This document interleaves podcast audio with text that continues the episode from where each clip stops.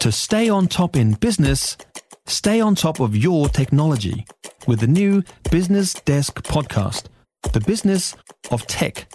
Listen on iHeartRadio or wherever you get your podcasts. Violence and aggression towards those working in emergency departments only getting worse. A new report used a case study on the Christchurch Emergency Department and found that some patients could be waiting up to six hours, which could trigger them into becoming aggressive or violent towards staff. Emergency medicine specialist Dr. John Bonning says 100% of those in emergency departments have experienced this, and he joins me now. Morning to you. Good morning. This um this is a, this is disturbing, isn't it? This report involving Christchurch's A and E. I mean, to to be clear, it was taken over seven years until 2020, and since then, of course, we've had the pandemic. Has the pandemic made existing issues worse? Yeah, it certainly hasn't helped. Uh, um, and uh, as you alluded to, uh, this is something that's kind of part of the way we just have to deal with uh, these behaviours. Um, and yet, certainly, long waits have contributed, um, but a lot of it happens after hours. Drugs and alcohol, illness itself, um, it's not particularly pleasant. When we say violence towards staff, what are we talking?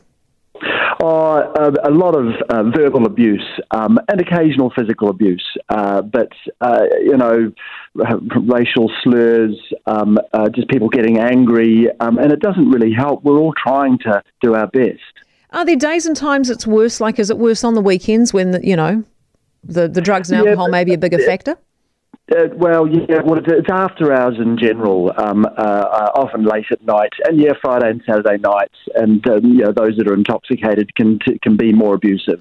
Well, whose responsibility is it to make sure people working in the healthcare system are safe?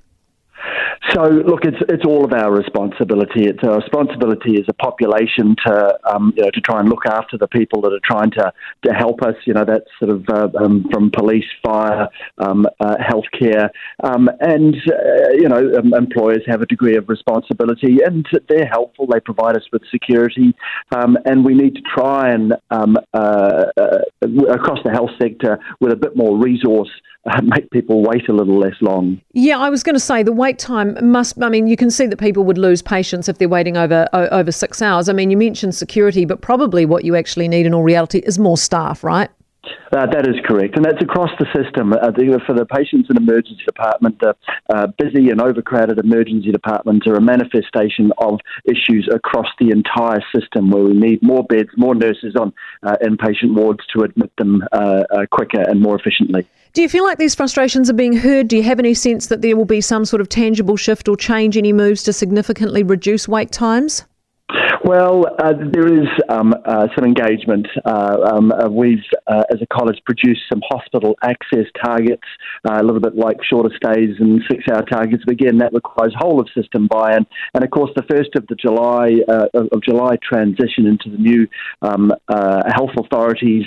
there's still a little bit of unknown as to exactly what that'll mean on the front line. Yeah, I bet. Well, uh, I wish you all the very best, John, and thank you very much for being with us this morning, Dr. John Bonning, uh, emergency medicine specialist. And when he said we need whole of system buy in, you can see where how, that falls over, can't you? The whole of system buy in. Because there's not everybody, not all are created equal, are they? You're always going to have the weak links.